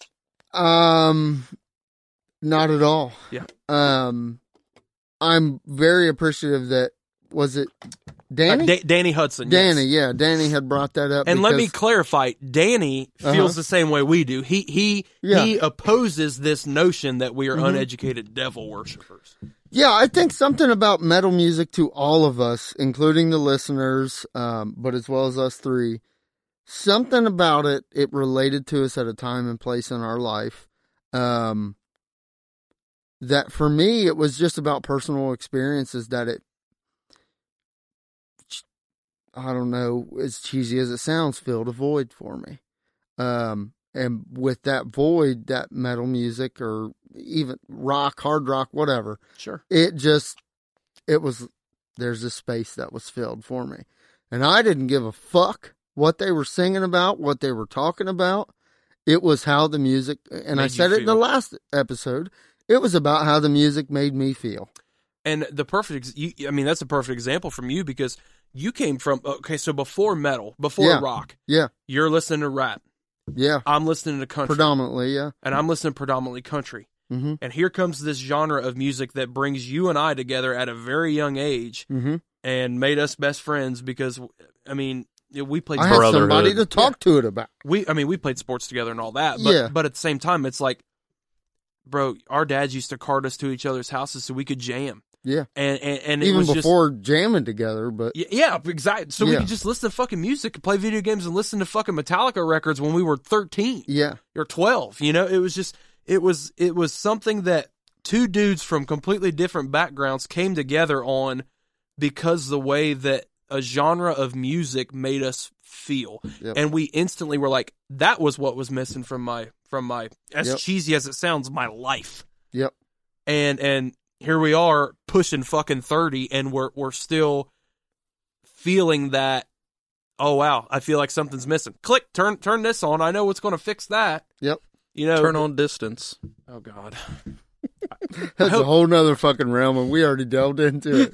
My buddy Metalcore Highlights was was talking about distance, and, and he said he said yeah, y'all said that, and I, I had to go listen to it. So- See, I bet he cried. Too. so it, it goes to show if we hype up something, somebody goes and listens. Exactly. So- I'm- I love So I think we're all in agreement, uh, Danny, that we agree with you, buddy. It's it's a stupid ass notion that's been around for decades. I don't think it'll ever go away, but you got to get comfortable with it, thrive in it. It's all good. Who gives a fuck what it. people Go to think? go to a rock or metal show. do what I and look do. at all the types do what of I do, and, and and again, I'm a, I'm a God fearing man. But when I roll down the street and there's like a bunch of like church people out in front of the courthouse like preaching and shit, I'm playing I- Limp Bizkit. yeah, I, no, oh, no, no, no, no, no, no, no. I'm playing like fucking Arch Enemy or some deathcore shit with the windows rolled all the way down, the music cranking, and I'm fucking headbutting the steering wheel yep. because it scares people. It makes, and that's why I think a lot of people don't like metal. Is because it makes them uncomfortable. It scares them. Good. Good. Stay away from it. hmm If, Stay- you, if, it's- if it's you're gonna mine. be that way, It's mine. Stay away from it. You're not allowed to have it. gatekeeper, You're not allowed to have it. boomer core. Hey, none of y'all listen to metal because that's my shit. Exactly. So that was a great topic. So, Preston, you and I have kind of already talked about our hot takes. Tyler, I think Mm. you're you're going to take us on a journey here for I, the next. I have a slightly different oh, you one got now. You got but one. Go ahead. Tyler's is going to be really in this depth. was so, this was brought about during the live TikTok before the show. Um, which thank you to everyone that joined. Be Yes. sure to join us next Sunday too. That was fucking kick ass. Go ahead. definitely. Um, but I got to thinking because we all listen to different kinds or all these subgenres. I'm sick of hearing about subgenres of music or, or rock or metal. Excuse me, but I don't know if that it would be considered a hot take. But do we realize, or do people realize, how fucking heavy Breaking Benjamin really is? No, they don't. They don't. Not, not especially not traditional, the real like elitist gatekeeper metalcore guys. They they think that Breaking Benjamin and and Godsmack and and Crossfade, Seether, Shinedown, what you name it, but especially Breaking Benjamin because they, They are one of took the it over. They they consider them divorced dad rock that that you know that that that radio rock that we talked about. But Breaking Benjamin has like five or six albums that are no skips, and they are heavy as fuck. There's some of them that that are just, I mean, disc, their guitar tone is so fucking punchy and gain. All, what did we say about Slipknot earlier? Gain All of it. all of it. And Got all the gain. and not only that, but Breaking Benjamin writes incredible songs. Ben Mm. Burnley's That's the biggest part about him is their incredible. songwriting. He Yep. has such an identif. You hear a Breaking Benjamin song, you know it's them. Yep. And I love Breaking Benjamin. I remember jamming. The, that was my favorite band. Them and Godsmack were my favorite bands when I was in like second and third grade. hmm And so I, I just I, I identified with them at a really young age and just kind of stuck with them throughout. And I think that Breaking Benjamin especially gets lumped into just like you said, a stupid ass subgenre that they don't belong in and they don't get nearly enough respect for how heavy they really are. Yeah, and I mean, even as individual musicians, each of them are really fucking talented. And I mean, we, as Screaming Evidence, we learned so cold. Um, Breaking Long Benjamin, overdue. way overdue. So we we've been compared to Breaking Benjamin almost since we started with the electric side of things. And so we finally broke down and said we're going to learn a Breaking Benjamin song. We landed on So Cold because it's it's so popular. We know that everyone's going to know it. But it's also it also has But it's elements that we also- love. It's almost you know difficult to play. Yeah, like it, yeah. it's been a challenge almost for us to put it together. Um, partly because we haven't uh, had an opportunity to practice it enough, hmm but it was one of those songs where you know for me to learn the bass part has has taken me a minute because that dude's not just playing a few notes. Yeah, that dude is is doing some some cool shit. And what's hard for me is being able to do that and do the backup vocals. Yeah, so it's it's pretty difficult for us to play uh to to some extent. It's not the most difficult song that we play because we have originals that are harder to play than that. But i mean as far as them being considered soft it's just because they were on the radio Mhm. It's the same thing Yeah. with Chevelle. Yeah. Oh god. Chevelle I is love Chevelle. fucking nasty. I love Chevelle. Yep. But they're a three piece. we could do a whole ep- doing crossfade. We Yep. could do a whole fucking episode on Chevelle. Yeah, they're Yep. only doing they're they're only able to do so much and they were also somewhat forced to be more radio friendly because they were signed with major labels Mhm. and the you know the whole thing of selling records and getting out from under record contracts and being able to you know the whole conversation we had on on the first episode but you know one thing i appreciate about breaking benjamin is even though they never really got soft um there was a change from their first couple of albums uh or their first 3 albums um into like some of the stuff after that what what was that one album something dawn Dark Before Dawn. dark Yep. before dawn i was not a i was not a fan of that i Yep. felt like they got a little soft on that Yep. and then they came out with this most Ember. recent album ember and it is fucking nasty Yeah, it is. the only thing keeping it from being a metal album is he's not screaming Hot take. I love Dark Before Dawn, but I got a little soft side to me. I think we all do. No, I think the coolest thing to me about Breaking Benjamin was, um, from what I remember at least, you had bands. Of course, we all love Three Days Grace, Staind, mm-hmm. Shinedown, um, Chevelle. I'd lump in with Careful Breaking with we Benjamin. all. Um, yeah, that's true. But shined, and there's bands I'm forgetting, but it was like once Breaking Breaking Benjamin came on, they took it all over. It was Yeah, Breaking once- Benjamin once and then all those hit- bands underneath them. Once pho- the you know Phobia. phobia hit, it was it was over. Breaking Benjamin was the top band in that realm. Yeah, yeah, and it was just cool to see. How, I think. Oh, go ahead. Yeah, no, no. I was just going to say that of the bands that you just named, because I think they're all somewhat comparable. But when I think of Shine, and, and just full disclosure, I'm just not a fan of that subgenre anymore. But I was, and looking back, when I think about Shinedown, Seether, Three Days Grace, Breaking Creed. Benjamin, uh, careful now, We all love I'm Creed. saying it. Uh, careful now, because They're, I, I would lump them in, and that's under a the big same time group. frame that we're talking about. Creed and Everybody Staind knows and all that. of them. That's a yeah, big time you could frame. go like 95 to 2015. twen- yeah, yeah. you know, but fucking and Scott Stapp and Scott Stapp we trust. Mm. Um, but Breaking Benjamin to me was easily the best band out of all those guys. And Yeah. because when I hear Three Days Grace, my buddy Quentin is gonna hate me. But every one of their fucking songs sounds the same. Every goddamn one of them. And yeah, I see what you mean. I'm a big fan of their earlier stuff. with Adam Gontier Mhm. instead of Matt Walst. I like Matt Walst when he was with My Darkest Days, but um yeah, Breaking Benjamin for me was just closer to Godsmack and I loved Godsmack and I know a lot of people hate them and that's fine, but they were just so heavy hmm that I was just drawn to them more and like Ben Burnley's scream was like haunting. And it was, bro. And I'm like, oh, this is so fucking different than what I'm hearing on 99.7 The Blitz. You know, and Yeah. and and they were getting radio play, and I'm like, these dudes are fucking heavy as shit. Everybody loved them. And I would, I would and I saw stack, them live, and and they put on an incredible show, so that just like added to it. I would stack their drummer against I'm most so glad you mentioned that. against most metal drummers out there, and I would put money that he is a better drummer than Yes. most. so Yep. fu- he he he might be the most talented member of the whole band.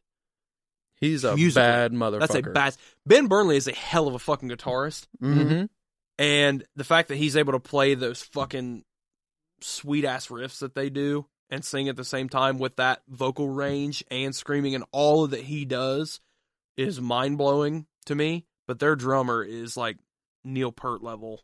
And they're I don't know about that that far, but Oh, I he's do. he's he's a bad motherfucker, and their bass player is no bitch either. No. No, he can, he's kind of a bad And it all dude. comes back to songwriting. Oh, for sure. Dude, they write amazing fucking songs. You want to talk about ballads? How many of those motherfuckers do they have? Fuck, Dear Agony I mean, from oh a God, ballad Dear standpoint. Dear Agony is amazing. Um, I mean, I know there's a. Do you remember their song? It was on the movie 300, "Blow Me Away." Blow me. that song, I swear to God, I listened to that song six fucking million times. I thought I was King Leonidas. Yeah. I'm telling you what, I was ready to. This is Spartan. I mean, drop kick somebody into Yep. a well every time I heard that song. And there was just so many of their their their jams that I I just listened to on repeat. And when I was a kid, and that just kind of followed me into adulthood. So I have the utmost respect for them. And that was a great point out of you, Preston. I think that a lot of uh, people don't appreciate how heavy they really are. Well, and, and even myself, because as time had went on and I had got into all these other bands, that was a band I slipped away from. Yeah. And it came back to it. And of course, probably once we started covering So Cold, which is an amazing fucking you, it song. is, and it probably made you go back and start listening to it. yeah, again, and be it was like, holy shit, this band. I've never lost that love for them. Never. There's other bands that I have, but Breaking Bad, always, always right here, right, right, there, right there. Yep. Say which right in the chest. chest, right in the chest. No, chest. I agree hundred percent. That was that was a that was a great point out of you. Um, I think that they're they're one of those timeless bands, if you will. That is, They did it better than anybody else at the time. To me, yeah. to us. So it it's definitely one of those genres that was oversaturated with bands. Yeah. There were so many of them at that time that were doing something so similar.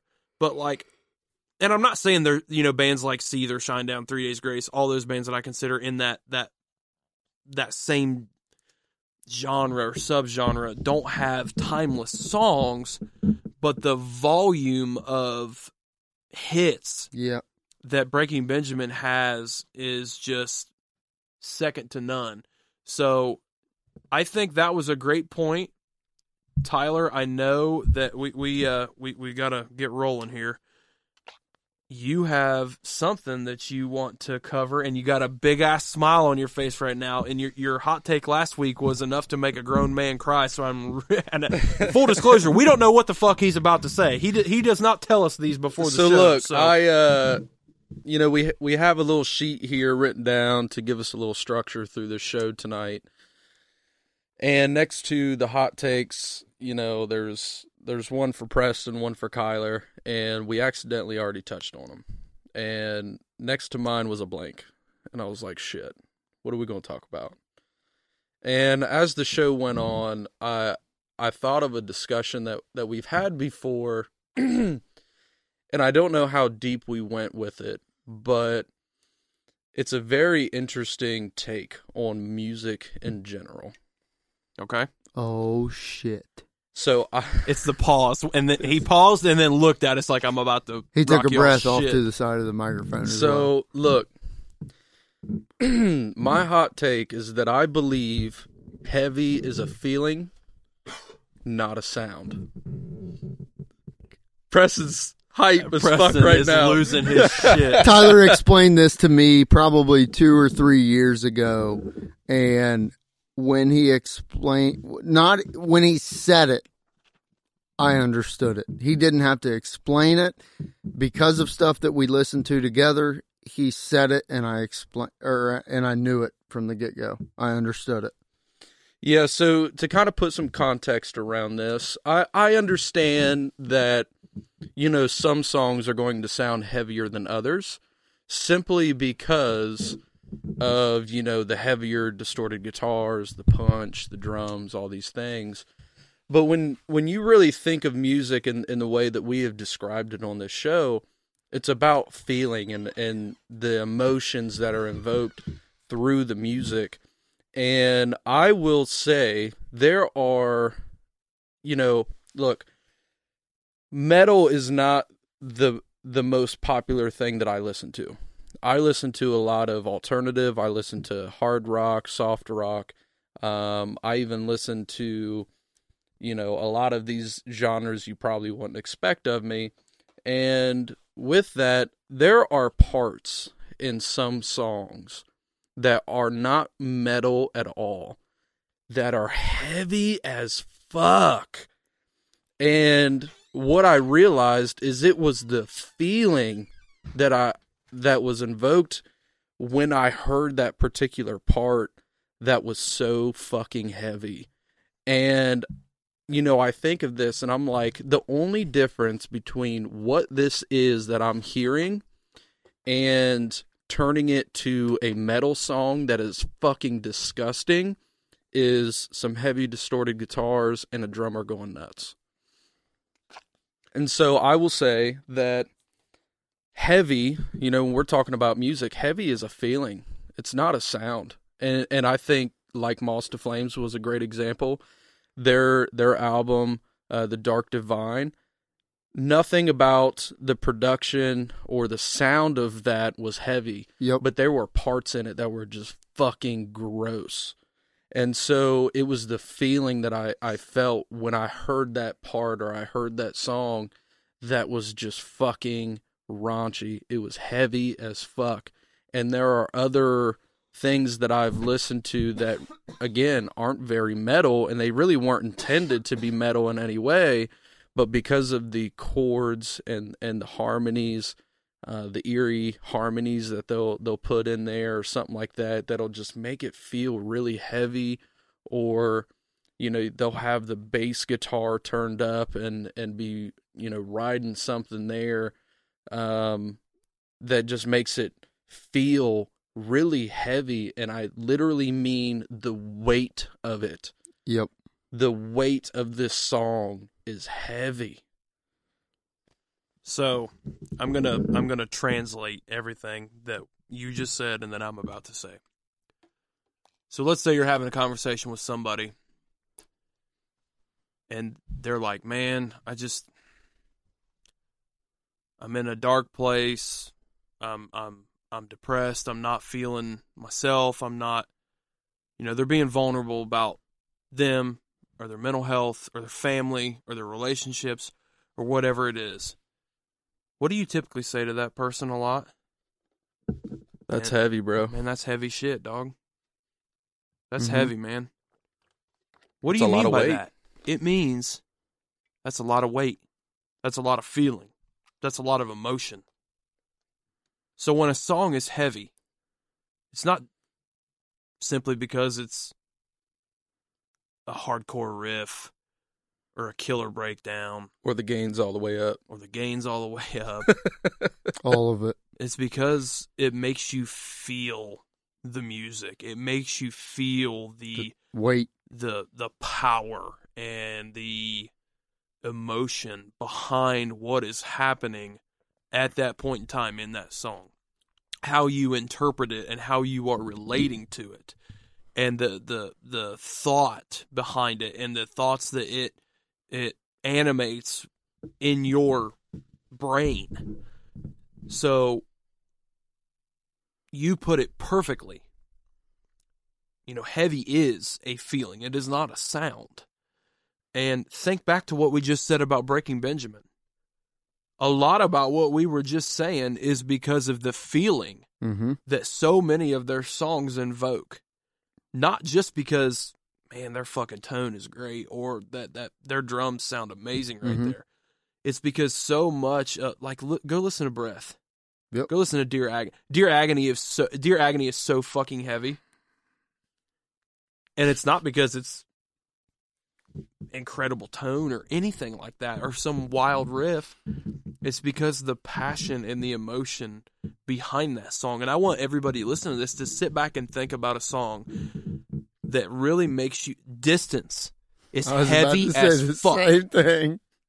I was about to Distance say the same is thing. heavy as fuck.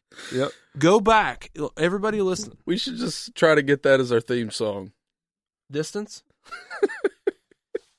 I hope to God everybody went and listened to Distance after if you the last haven't, show. please go do. Because, Please. But but but seriously, everybody listen. I want you to when, when you're done listening to this, I want you to go and find a song that makes you feel certain things, and I want you to listen to it again, and I want you to think about what we just said, and then at the end of that song, you're gonna be like, "Damn, that was heavy as fuck," and it's gonna have a whole new meaning for you. if if you can almost physically feel the song pressing on you it's heavy. Yep. I couldn't agree more. Yep. But and and we're not gonna we're not gonna go any further on that because I really want you guys to experience that for yourself. I want you to. Well, we haven't heard Preston's. I I honestly do not have anything else to add by uh, or other than when that was explained to me, I immediately understood it. Yeah. And it was never explained to me that way. And now you I look at music it. completely differently. Yep. And and Dude, there's songs by Thrice that are some of the heaviest shit I've ever heard because of the feeling. Yep. And I think, sorry to interrupt, you're but I good. I think the reason we had that discussion is I was trying to get you into some of the softer stuff that I listen to Yep. and help you find the the piece of it that you can appreciate Yep. that's that was kind of your gateway into listening to that stuff. Exactly.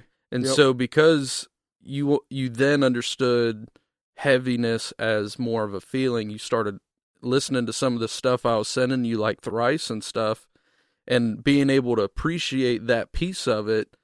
Now you're open more to what else they offer. And I think a word that would describe heavy in regards to a song would be space. The amount of space in a certain part of a song makes you realize that it's heavy. It's it gives you time to compartmentalize and analyze space. Yeah. Yep. Distance. oh shit. Here we go. So- and with that, Kyler, what we got? Yeah, guys. So we, I'm telling you, we keep we keep trying to say, ah, we'll keep it under two hours. We get close. Uh, last time we didn't keep it under two hours. I'm not sure if we're going to keep it under two hours this time, but the reason for that is is all good, guys. And and if you hang around all the way to the end of the end of this show, we appreciate the shit out of that because you know we're we are not here to just give you short little, you know, stories and inputs. No, we're here to take deep dives into music and the stories behind them and the emotion and passion that we have uh, towards them. And I know that our our loyal listeners that have been with us since day one um, feel the same way, and we appreciate the shit out of you guys for that. So. Um, as always, I, I usually end the show with, you know, some, some shout outs and some music recommendations for some, some up and coming artists. And, and one that I came across on TikTok, I actually came across their guitarist, Jake. Uh, the band is called Crooked Royals and they are out of New Zealand. Um, so these guys, if you are into bands like Periphery, um, you know, that have inc- Monuments is another great example because Jake, um, reminds me so much of John Browne and and Jake that is a compliment in the highest form um, because he is so talented and inventive and and and writes some of the most mind-boggling uh, riffs and harmonies and melodies that that I've heard in a long time. Um, their songs "Counterfeit" and "Glass Hands" are really what I'm hooked on right now. So go check out Crooked Royals. Um, they're they're uh, on Apple Music. I know that for sure. That's where I listen to my music. So go check those guys out. Again, they're they're out of New Zealand and and God damn it, are they talented? So I also want to shout out um, a band called um, a farewell to fi- a farewell fire. Excuse me. Um, one of their one of their guitarists. Uh, his TikTok handle is at Eddie Makes Sounds. You know, I just came across him jamming on TikTok live one night, and this motherfucker absolutely shreds. So I went and checked out their band, and, and again, man, if you're into that that old school metalcore vibe, uh, that Killswitch Engage, All That Remains type feel, go check out a Farewell Fire. Those dudes absolutely Sweet. fucking shred. So make sure you go check out Screaming Evidence. Shameless And- plug again. shameless plug always, and it's, again a shameless plug for my TikTok channel uh, at Smoke 2013. Give me a follow. Come hang out with us uh, live before we record the pod every Sunday evening. I think we're going to try to to go live on TikTok every Sunday evening uh, from now on. As always, send us your requests, your feedback.